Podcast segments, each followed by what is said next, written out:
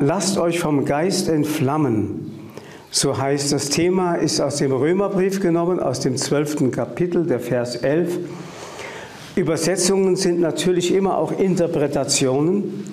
Es heißt eigentlich besser übersetzt, seid glühend im Geist. Ist die bessere Übersetzung. Seid glühend im Geist. Das heißt also, wir müssen etwas mit uns machen lassen, was wir selber nicht können. Und wenn es um das Reich Gottes geht, wenn es um die Botschaft Christi geht, wenn es um die Wahrheit geht, wir haben sie doch nicht. Ich erinnere mich an ein Wort vom Papst Benedikt, der das so schön gesagt hat. Niemand kann sagen, er habe die Wahrheit, sondern man muss es umgekehrt sagen. Die Wahrheit hat uns das drückt vieles aus. Das heißt also an erster Stelle, die Initiative ist immer bei Gott. Und wenn die Wahrheit uns hat, dann wird sie auch nicht verfälscht. Dann bleiben wir der Wahrheit gehorsam. Und da sind wir eigentlich schon beim Thema Heiliger Geist. Wer vom Heiligen Geist redet, darf niemals sagen, er habe ihn begriffen oder verstanden oder er habe ihn als festen Besitz. Es geht nicht. Das Wesen des Heiligen Geistes ist es eben, das Gegenteil von Vorstellungen zu sein, von Eingrenzungen zu sein, von Definitionen zu sein. Das Wort Definition trägt ja in sich das lateinische Wort finis, Grenze. Der Heilige Geist ist genau das Gegenteil. Entgrenzung, über alle Vorstellungen hinausgehend, alle Vorstellungen sprengend, das gehört dazu. Niemand kann sagen, ich habe ihn. Ich erinnere mich, als ich noch Gefängnisseelsorger war, der erschien eines Tages ein junger Gefangener, ganz neu eingeliefert, und der fiel mir auf beim Gottesdienst. Der trug immer so eine Mappe unterm Arm, da steht drauf, Jesus liebt dich, gerade du brauchst Jesus. und dann kam er dann auch in die Sakristei und wollte mich bekehren und ging auch zu dem evangelischen Pfarrer, wollte ihn auch bekehren. Der hatte wirklich ein echtes Erlebnis mit dem Geist Gottes gemacht. Er war nämlich in Kassel zu einer Freiheitsstrafe von zwei Jahren verurteilt worden, die er zu einer bestimmten Frist antreten sollte. Dann ist er aber der Justiz dadurch entkommen, dass er ins Ausland, sprich nach Liechtenstein geflohen ist.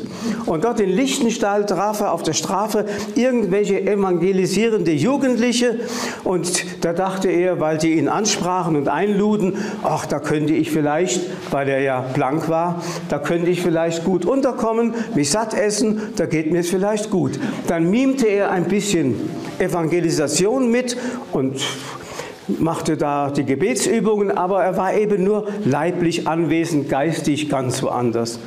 Aber eines Tages, da machten die eine Zeltmission und da war es dann so, dass am Schluss, nachdem der Evangelist, so sagt man bei den Evangelikalen, äh, seine flammende Heiliggeist-Rede gehalten hatte, dann wurden die Leute nach vorne gerufen, die jetzt eine Entscheidung für Christus treffen wollten und das auch vor der Öffentlichkeit bekannt geben wollten.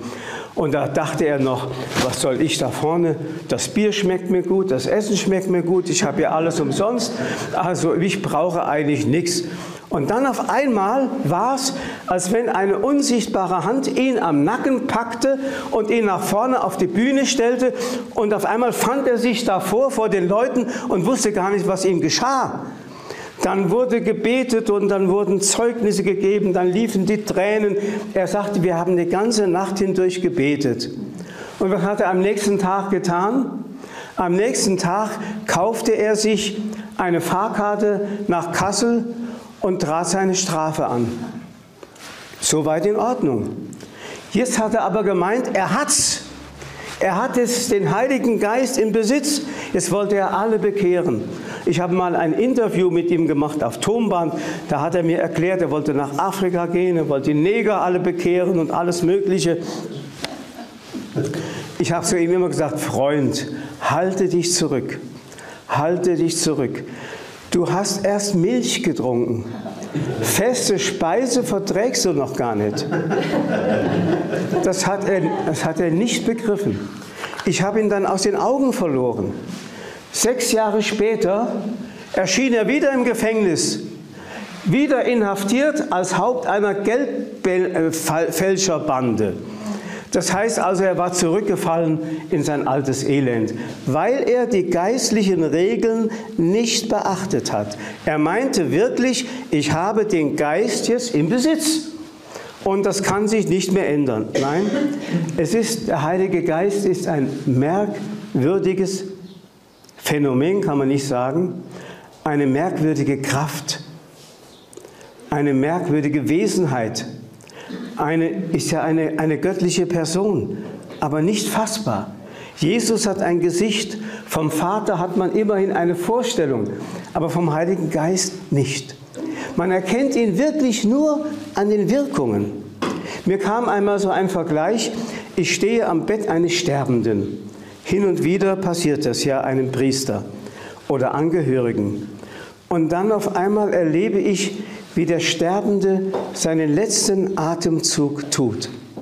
Das ist für mich ein geheimnisvoller Vorgang, denn auf einmal, wo er die Augen schließt und der Atem stockt und das Herz aufhört zu pochen, da ist aus ihm das Leben gewichen. Aber was das Leben ist, man weiß nur, sobald das Leben gewichen ist, fallen die Zellen des Körpers auseinander der Zusammenhalt des Organismus zerfällt und der Mensch geht in Verwesung über. Das weiß man. Man erkennt es an den äußeren Phänomenen, nämlich, wie gesagt, der Atem stockt, das Herz steht still, das Gehirn hat keine Tätigkeit mehr. Aber was das Leben ist, kann Ihnen kein Mediziner erklären. Das weiß man nicht.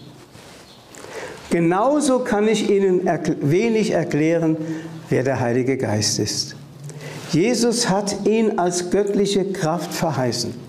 Nun muss man Folgendes wissen, wenn man das, die Heilige Schrift des Neuen Testamentes liest dann darf man nicht meinen, das Neue Testament sei ein Katechismus, wo alles schön drinsteht, wo Jesus eine komplette, gegliederte, systematische, theologische Lehre entfaltet hat, wie im Katechismus. Nein, Jesus hat immer aus einem Selbstverständnis herausgesprochen, aus seiner ganz persönlichen Lebenserfahrung, in der er zu Hause war, in der Einheit mit dem Vater durch den Heiligen Geist.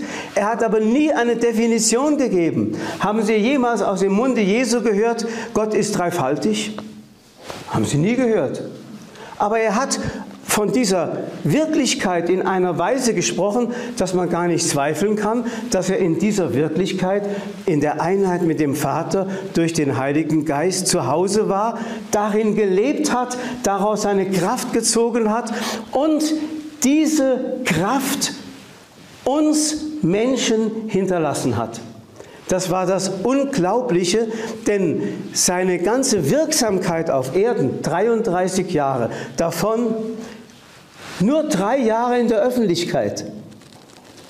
Wenn man das einmal überlegt, dass er, der gekommen war, um auf Erden ein Reich zu begründen, das die ganze Welt umspannen und für alle Zeiten bis zum Ende der Zeiten Gültigkeit und Kraft haben sollte, dafür nur drei Jahre in der Öffentlichkeit. Da merkt man also irgendwie, und dann war er an einen Ort gefesselt. Er hatte vom Vater den Auftrag, an einem bestimmten begrenzten Ort nur unter den Juden zu wirken. Aber mit dem Herzen, das die ganze Welt umfasste.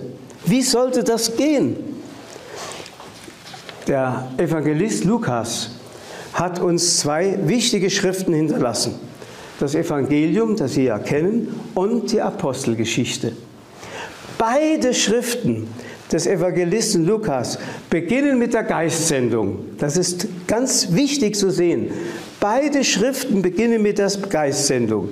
Das erste, das Evangelium, wie der Geist Gottes herabkommt auf Maria, die Jungfrau von Nazareth. Sie kann es nicht begreifen. Sie soll die Mutter des Messias werden, des lang erwarteten. Und sie lebte ja selbst in dieser Sehnsucht. Man könnte von Maria sogar sagen, sie war die inkorporierte, fleischgewordene Sehnsucht des ganzen Judenvolkes, ja der ganzen Menschheit. Sie lebte in diesen Verheißungen und sie lebte in der Sehnsucht, die nach Gott geschrien hat. Deswegen konnte ja der Engel zu ihr sprechen und ihr sagen, weil du leer bist von allem, was nicht Gott ist, bist du voll der Gnade. Und nun bekommt sie gesagt, du sollst die Mutter des Messias werden. Wie? Ich habe mit keinem Mann Gemeinschaft. Diese Frage war nicht im Sinne des Zweifels, sondern im Sinne des Gehorsams gestellt. Ich möchte ja dem Herrn gehorchen. Ich möchte ja alles tun, was er mit mir vorhat. Aber wie soll ich mich da verhalten? Und da heißt in dieser, wie man sagt, Aporie, also in dieser Ausweglosigkeit, heißt es, der Heilige Geist wird dich überschatten. Genauso bei der zweiten Schrift des äh, Evangelisten Lukas, der Apostelgeschichte, da ist wieder eine Aporie, also eine Ausweglosigkeit.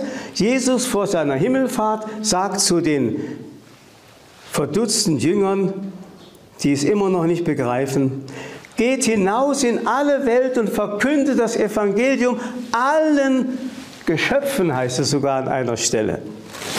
Deswegen hat der heilige Franz auch den Vögeln gepredigt. Ja, das hängt damit zusammen, weil der ganze Kosmos eine Einheit ist und der Mensch sozusagen den ganzen Kosmos repräsentiert. Und da standen die Jünger genauso da. Da hatte keiner Theologie studiert. Da hatte keiner promoviert. Da hatte keiner irgendwie eine intellektuelle Fähigkeit entwickelt, sondern es hieß nur, der Heilige Geist bleibt zusammen. Und warum blieben sie zusammen?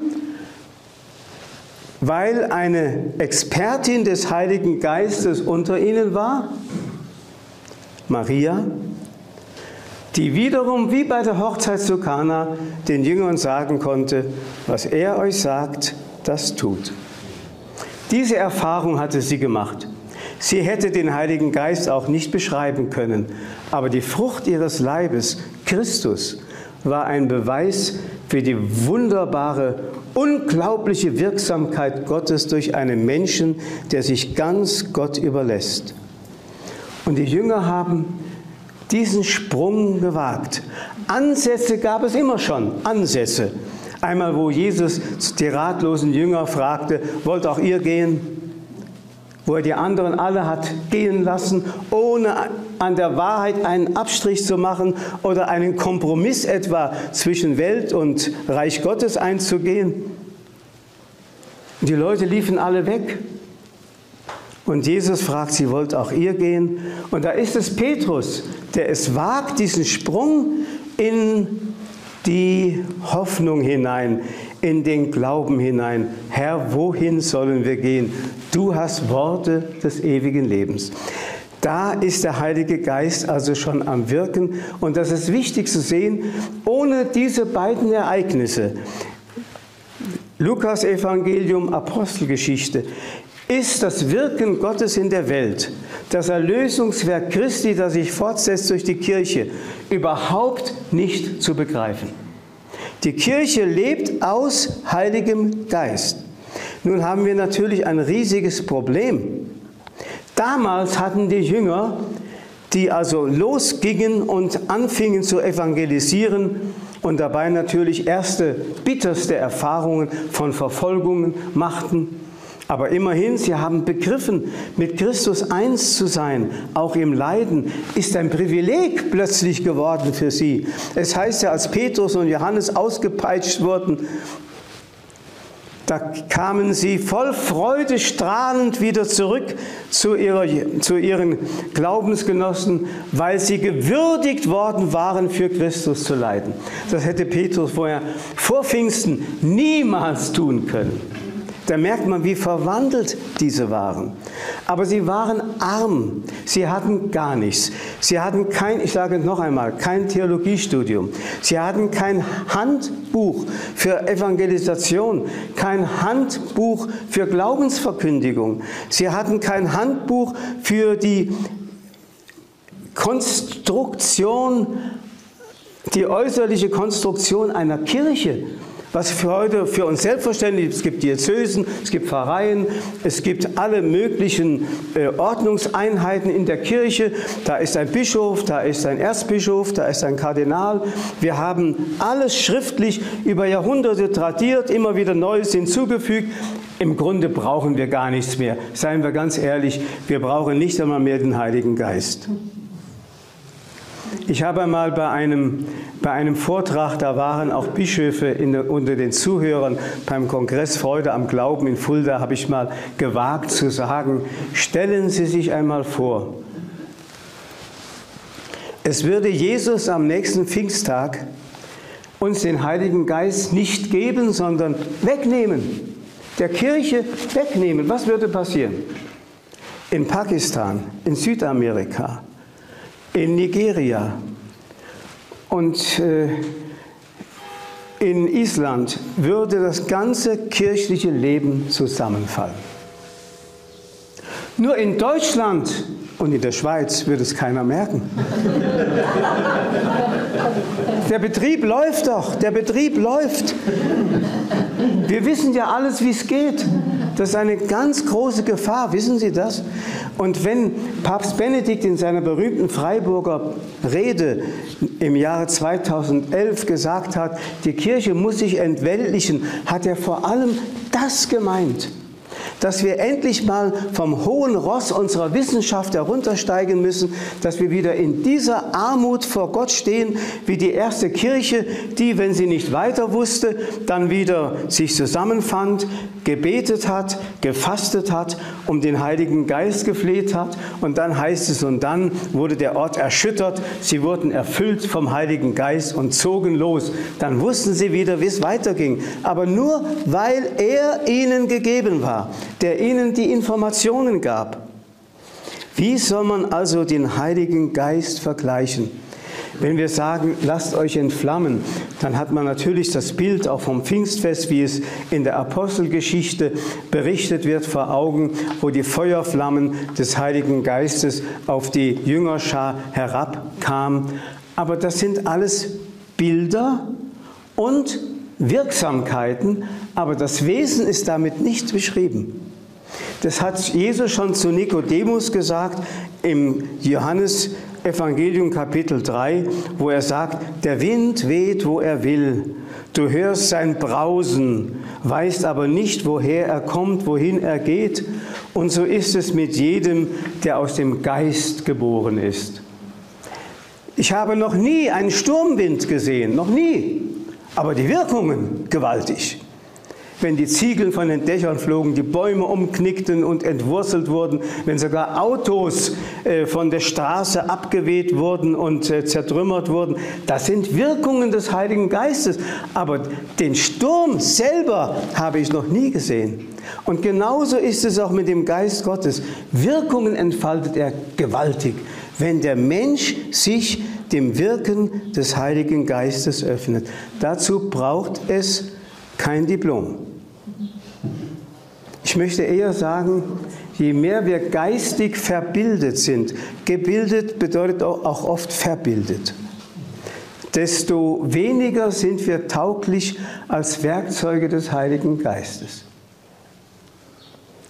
Ich habe als Pfarrer die Ehrfurcht vor allen diplomierten, promovierten Professoren und Doktoren verloren. Ich hatte jeden Sonntag in meinem Pfarrhaus zwei Professoren zu Gast bei Tisch, weil die Armen mir leid taten, sie hatten keine Haushälterin. Sie sollten wenigstens einmal in der Woche ein richtiges Mittagessen bekommen. Glauben Sie mir, durch diese Begegnungen verliert man jegliche Ehrfurcht. Wenn man die Menschen als Menschen kennenlernt, dann ist man dankbar, dass Gott einem nicht so hochtrabend hat werden lassen und einem nicht intellektuell so begabt hat. Denn das ist eine ganz große Gefahr, eine ganz große Gefahr. Die Armen werden selig gepriesen von Jesus. Das, er meint aber die Armut dem Geiste nach, katapneumato, also nach dem Heiligen Geist, sagt Jesus, arm sein vor Gott. Wir sagen zwar Feuer und Flamme, es gibt sogar aus den heiligen Biografien gibt es äh, Berichte, zum Beispiel vom heiligen Franz von Assisi oder von dem russischen Starets, Serafim Sarov, der im 19. Jahrhundert, also in relativ überschaubarer Zeit gelebt hat, in Russland in einem Wald als Einsiedler. Da wird berichtet, wenn diese im Gebet waren, dann fing der ganze Umkreis im Wald sich zu erhellen, als wenn das Haus in Flammen stünde. Vom Franz von Assisi wird sogar gesagt, die Feuerwehr von Assisi ist angerückt, weil sie meinte, da unten brennt Also es ist unglaublich, aber die Dinge sind wirklich passiert. Und das heißt, der Heilige Geist tritt in Phänomenen zutage, die unglaublich sind. Der, der, der heilige Paulus nennt im Römerbrief die Glaubenskraft, die der Geist verleiht, nennt er eine Dynamis. Dynamis heißt Kraft eine Dynamik. Man kann sogar sagen, weil wir das Wort Dynamit davon ableiten, Sprengkraft. Der Heilige Geist hat eine unglaubliche Sprengkraft, als Verhärtete aufzusprengen, den Menschen wieder auf die richtigen Beine hinzustellen und äh, alle Verhärtungen zu beseitigen. Das ist seine Wirksamkeit. Also das Merkwürdige ist, wenn man brennt, wie eine Kerze beispielsweise, dann geht das nur um den Preis, dass diese Kerze sich verzehren lässt. Nur um den Preis des Substanzverlustes von dem, an dem wir so sehr hängen, an unserem Leben. Deswegen hat Jesus gesagt, wer sein Leben behalten wird, der wird es verlieren. Wer sein Leben aber um meinetwillen und um des Reiches Gottes willen verliert, der wird es gewinnen. Merkwürdig. Das heißt also, hier sind die Verhältnisse total auf den Kopf gestellt. Man meint immer, die Leute, die um Christi willen, um des Reiches Gottes alles aufgeben, sein Loser, wie man heute sagt, oder Spinner. Man hat ja auch den heiligen Franz für einen Spinner gehalten.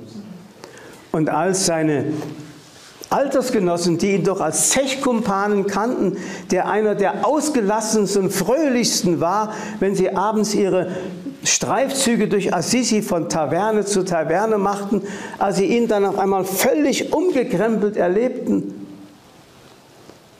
der tagelang, wochenlang am Monte Subasio im Wald in einer Höhle betete, da fragte ihn einer von den Gefährten, sag mal, was machst du da eigentlich in dem Wald?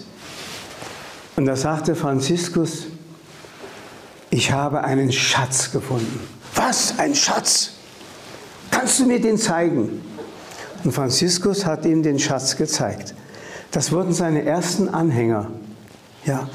Er hat auf einmal eine solche Anziehungskraft, eine solche Attraktivität für das Reich Gottes entwickelt in seiner Person, dass die anderen einfach fasziniert waren.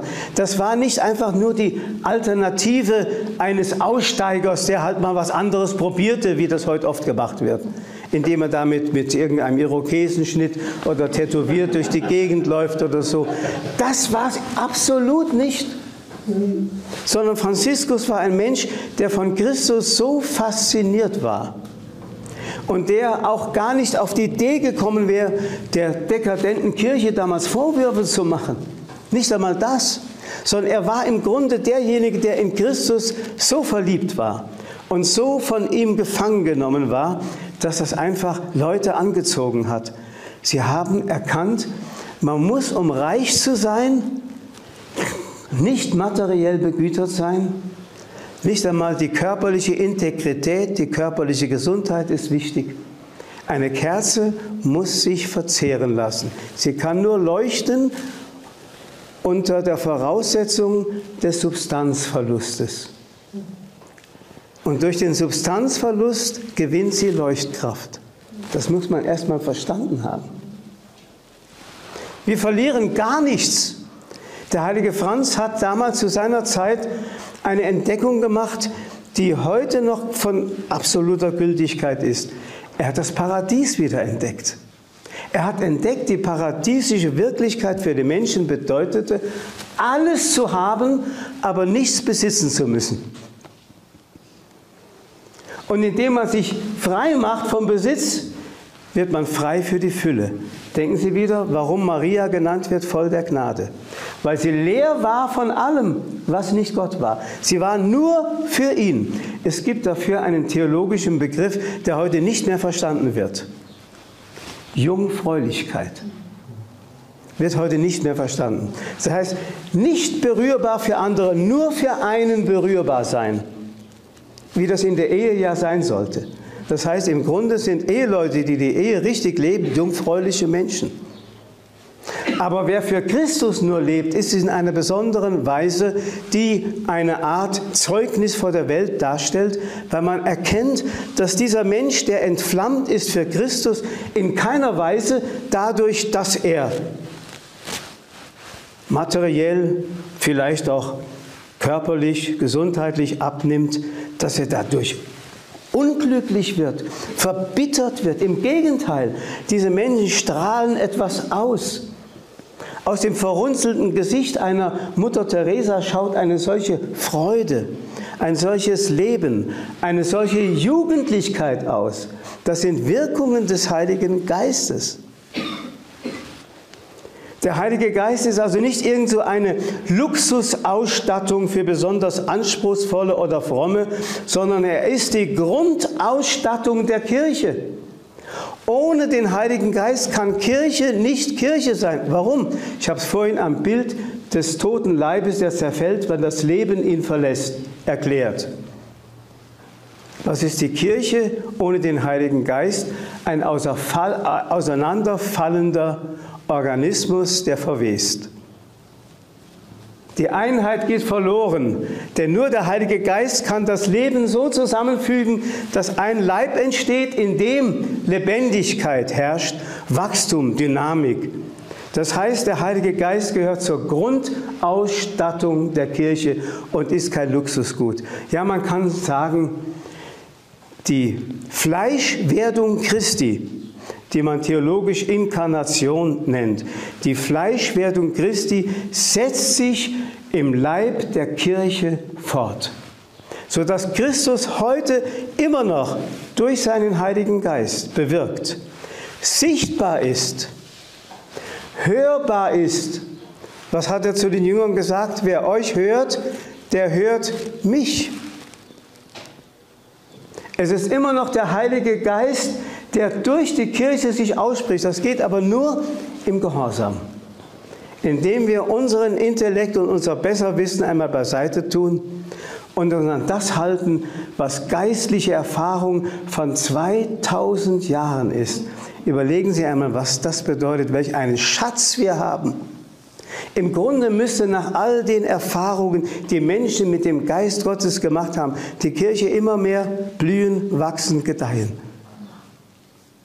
Denn wir haben, jeder Heilige ist ein neues, lebendiges Beweisstück für Gott und seine Wirksamkeit. Jeder Heilige ein Gottesbeweis. Und je mehr diese Schar, die unzählbar ist, sie wird ja in der Offenbarung Gottes genannt, die Zahl, die niemand zählen konnte, der, der Schar der Heiligen und der Engel, je mehr sie anwächst, und sie ist ja beständig am Wachsen, desto mehr müsste doch eigentlich die Menschheit im Glauben erstarken. Es ist merkwürdig, wie äh, sich alles doch so ganz anders vorfindet, weil wir viel zu sehr in einem anderen Denken verhaftet sind. Früher hat man die neu getauften und die, die zum Glauben gekommen waren, hat man genannt die Photizomenoi, sagte man das griechisch. Das sind die, die vom Licht und vom Feuer erfüllt waren. Deswegen wird bei der Taufe eine Kerze angezündet. An der Osterkerze angezündet. Das ist sozusagen ein Bild von Licht vom Lichte, Leben vom Leben Christi, Leben von dem Auferstehungsleben Christi. Wir haben Teil an seinem österlichen Sieg, indem wir uns dem Heiligen Geist als Werkzeug zur Verfügung stellen. Ja, es gibt sogar etwas, eine Wirksamkeit des Heiligen Geistes, die als ein merkwürdiges Phänomen zutage treten kann. Der Geist macht trunken. Man spricht in der Theologie von der Sobria Ebrietas, von der nüchternen Trunkenheit. Man ist zwar vom Heiligen Geist erfüllt und geistestrunken und trotzdem ist man voll bei Sinnen und voll dabei. Das ist am Pfingsttag ja auch geschehen, als die Jünger da auftraten, da hieß es, die sind alle besoffen. Und der heilige Petrus sagt, meint ihr, wir seien schon am frühen Morgen besoffen?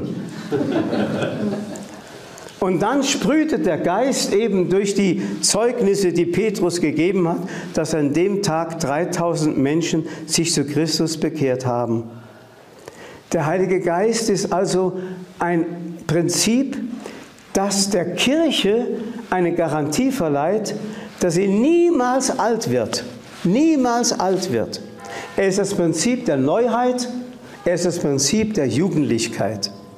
Das heißt also, es hat mit unserem Lebensalter überhaupt nichts zu tun. Ich habe alte Menschen kennengelernt, die so vom Geist erfüllt eine Lebendigkeit ausstrahlten, dass man nur staunen konnte. Wir hatten zum Beispiel in Heiligen Kreuz einen Pater, den Pater Alban. Das war so ein Phänomen. Der war mit 78 Jahren zum Priester geweiht worden.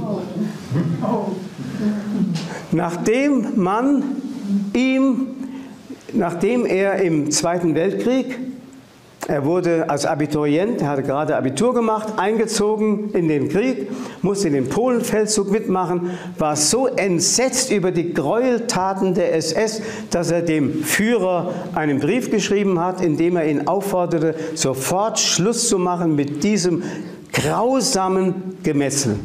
Worauf er vor das Kriegsgericht gestellt wurde und zum Tode verurteilt worden wäre, wenn nicht einer für ihn ein psychiatrisches Gutachten beigebracht hätte, dass der Mann in die Psychiatrie gehört. Und dann hat er also die sechs Jahre des Zweiten Weltkrieges in der Psychiatrie zugebracht.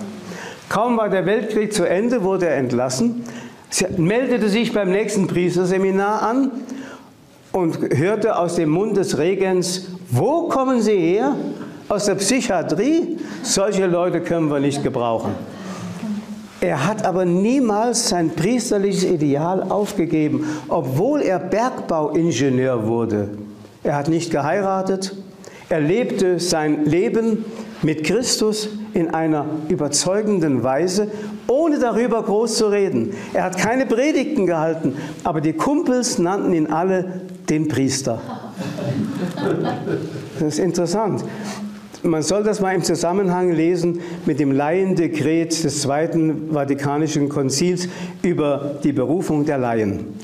Priester zu sein an dem Ort, wo kein Priester hingehen kann. In diesem Fall ins Bergwerk. Und als er mit 65 Jahren dann erlebte, dass er dann in den Ruhestand kam, hatten sich inzwischen die Mönche aus Heiligenkreuz in Bochum-Stiepel angesiedelt, ein Kloster gegründet und er ging dort immer zum Chorgebet, zu den Gottesdiensten, nahm, nahm am ganzen Leben der Mönche teil, sodass sie ihm sagten, jetzt bist schon so lange bei uns, jetzt kannst du auch bei uns eintreten. Er machte ein volles Theologiestudium, mit 76 Jahren wurde er geweiht. Und was meinen Sie? Er war in Heiligenkreuz einer der Patres, die die Jugend am meisten angezogen hat. Das ist unglaublich. Die Jugend spürte etwas von dieser Jugendlichkeit. Der Abt sagte zu mir immer wieder, der war ein Heiliger. Da merken Sie also, der Heilige Geist hat eine wunderbare Eigenschaft. Sie brauchen keine Wea zu kaufen, keine Kosmetiksachen, keine gesichtsstraffenden Maßnahmen vorzunehmen. Die Jugendlichkeit brauchen Sie nur zu empfangen von dem, der das Prinzip der Jugendlichkeit auch der Kirche ist. Die, also glauben Sie mir, die Kirche könnte heute in einem jugendlichen Gewand erstrahlen, an jedem Ort neu wenn wir nur den Heiligen Geist zuließen. Was meinen Sie, wie die Menschen wieder strömen würden? Wir brauchen noch keine Mätzchen zu machen. In Deutschland wurde der synodale Weg eingeführt. Glauben Sie mir, welch ein Unsinn. Das ganze Unternehmen hat bis jetzt 10 Millionen äh, Euro gekostet. 10 Millionen. Und dann heißt es, wir brauchen für die Erneuerung der Kirche jedes Jahr 2,5 weitere Millionen. Für die Erneuerung der Kirche brauchen Sie Geld. Habe ich noch nie gehört. Steht auch nicht in der Apostelgeschichte.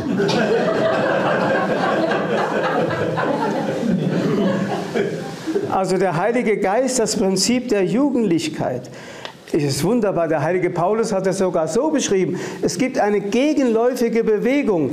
Je mehr der äußere Mensch zerfällt, also alt wird, desto mehr wird der innere von Tag zu Tag verjüngt. Ist also eine gegenläufige Bewegung. Je älter du wirst, desto jünger wirst du. So schreibt er im 2. Korintherbrief Kapitel 4. Das ist unglaublich. Also, ich finde es wunderbar. Ich habe wirklich öfters, nicht, nicht sehr oft, aber doch hin und wieder solche Menschen getroffen. Da habe ich manchmal den Eindruck gehabt, die möchten am liebsten jetzt ihren Leib wegwerfen, um endlich ganz da zu sein mit dieser Fülle des Lebens, die in ihnen direkt explosiv ausbrechen möchte, aber der Leib lässt es nicht mehr zu. Es ist unglaublich. Selbst am Sterbebett habe ich noch solche Leute erlebt, die vor Leben sprühten, weil, weil sie ganz Werkzeuge des Heiligen Geistes waren. Was ist also die Voraussetzung für sein Wirken? Natürlich zuerst einmal die Sehnsucht. Die Sehnsucht ist die aller, allererste Wirksamkeit des Heiligen Geistes in der Seele des Menschen. Wissen Sie, als der Mensch sich von Gott getrennt hatte, Jeremia hat das ja in dem sehr schönen Bild verglichen. Ihr habt den Quell des lebendigen Wassers verlassen und habt euch Zisternen gegraben, die das Wasser nicht halten. Aber ihr seid abgeschnitten vom Lebenswasser. Das ist doch der Heilige Geist. Dann habt ihr euch also Surrogate, armselige Ersatzmittel geschaffen. Statt der Freude Gaudi, aber Gaudi hat mit Freude nichts zu tun. Die Leute suchen das Vergnügen und werden immer trauriger dabei. Eine Wirksamkeit des Heiligen Geistes ist ja die Freude. Also wie gesagt, voraus, als der Mensch sich von Gott getrennt hatte, wie das Jeremia geschildert hat, Jesus hat in einem anderen Bild von dem Rebzweig, der abgeschnitten ist vom Weinstock. Der kann nichts mehr werden. Der kann gerade noch einmal, äh, noch einmal blühen, wenn man ihn ins Wasser stellt. Und dann ist aus. Früchte bringt er keine mehr. Dann stirbt er. Und was ist in dem Menschen zurückgeblieben, als er sich von Gott getrennt hatte? Ein Brückenkopf. Den hat sich Gott und der Heilige Geist reserviert in der Seele eines jeden Menschen. Und dieser Brückenkopf heißt Sehnsucht nach Gott. Die ist in jedem Menschen da. Man kann es auch anders nennen. Sehnsucht nach dem verloren gegangenen Paradies. Lesen Sie einmal unter diesem Aspekt nur die Grimmschen Märchen, die ja aus der Volksseele kommen. Da kommt dieses Motiv fast in jedem Märchen vor. Sehnsucht nach Erlösung, Sehnsucht nach dem Verlorengegangenen. Oft wird das im Bild von Schlaraffenland und ähnlichen Bildern gebraucht. Aber genau das ist es doch. Das Dornröschen muss wachgeküsst werden. Und Jesus ist gekommen, um das zu tun.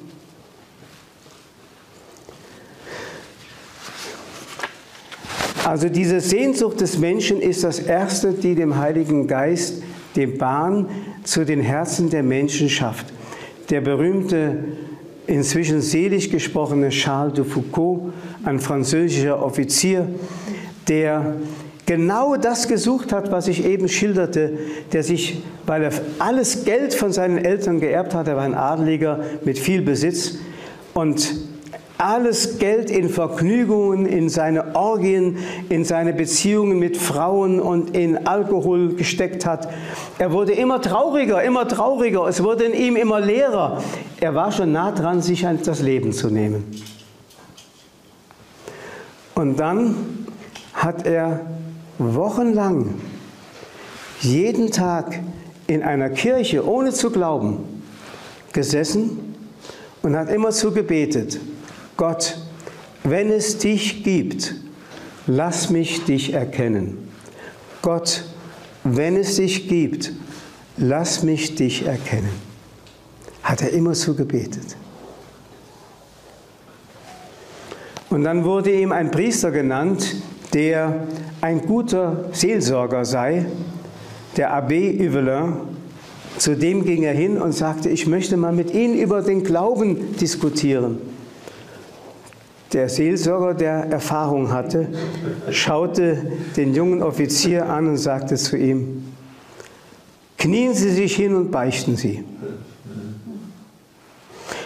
Ich glaube ja nicht an Gott, ich kann doch nicht beichten. Unbeirrt sagte der Priester, knien Sie hin, beichten Sie und Sie werden glauben. Und dieser Mann, der Gehorsam gelernt hatte beim Militär, er war Offizier geworden, der kniete sich hin, machte sich vor Gott so klein. Jetzt war er offen. Und dann strömte die Gnade bei ihm so wie ein, also wirklich, man kann das mit dem Dammbruch in der Ukraine vergleichen. Auf einmal wurden die Mauern gesprengt und die Fluten des Geistes, die haben ihn so überwältigt, dass er gar nichts mehr anderes tun konnte, als nur noch für Gott zu leben. Der heilige Augustinus hat das ja in die berühmten Worte gekleidet. Unruhig ist unser Herz, bis es seine Ruhe findet in dir, mein Gott. Der hat dasselbe erfahren. Er hat dieselben äh, Dummheiten gemacht, die viele jugendliche Menschen durchmachen und ein Stück habe ich sie ja auch durchgemacht und mache sie vielleicht auch immer noch durch. Dass man immer noch auf der falschen Seite irgendwie einen Glücksmoment sucht, wo Gott einfach nicht zu finden ist. Das ist immer so eine Gefahr, der wir unterliegen. Also als der Heilige Geist endlich die, Jugend, die, die Kirche erfasste und zu den Aposteln kam, wenn sie nicht mehr weiter wusste, dann wurde der Zustand dieser Armut beendet und erfuhren sie diese ungeheure Fülle des Reichtums des Heiligen Geistes.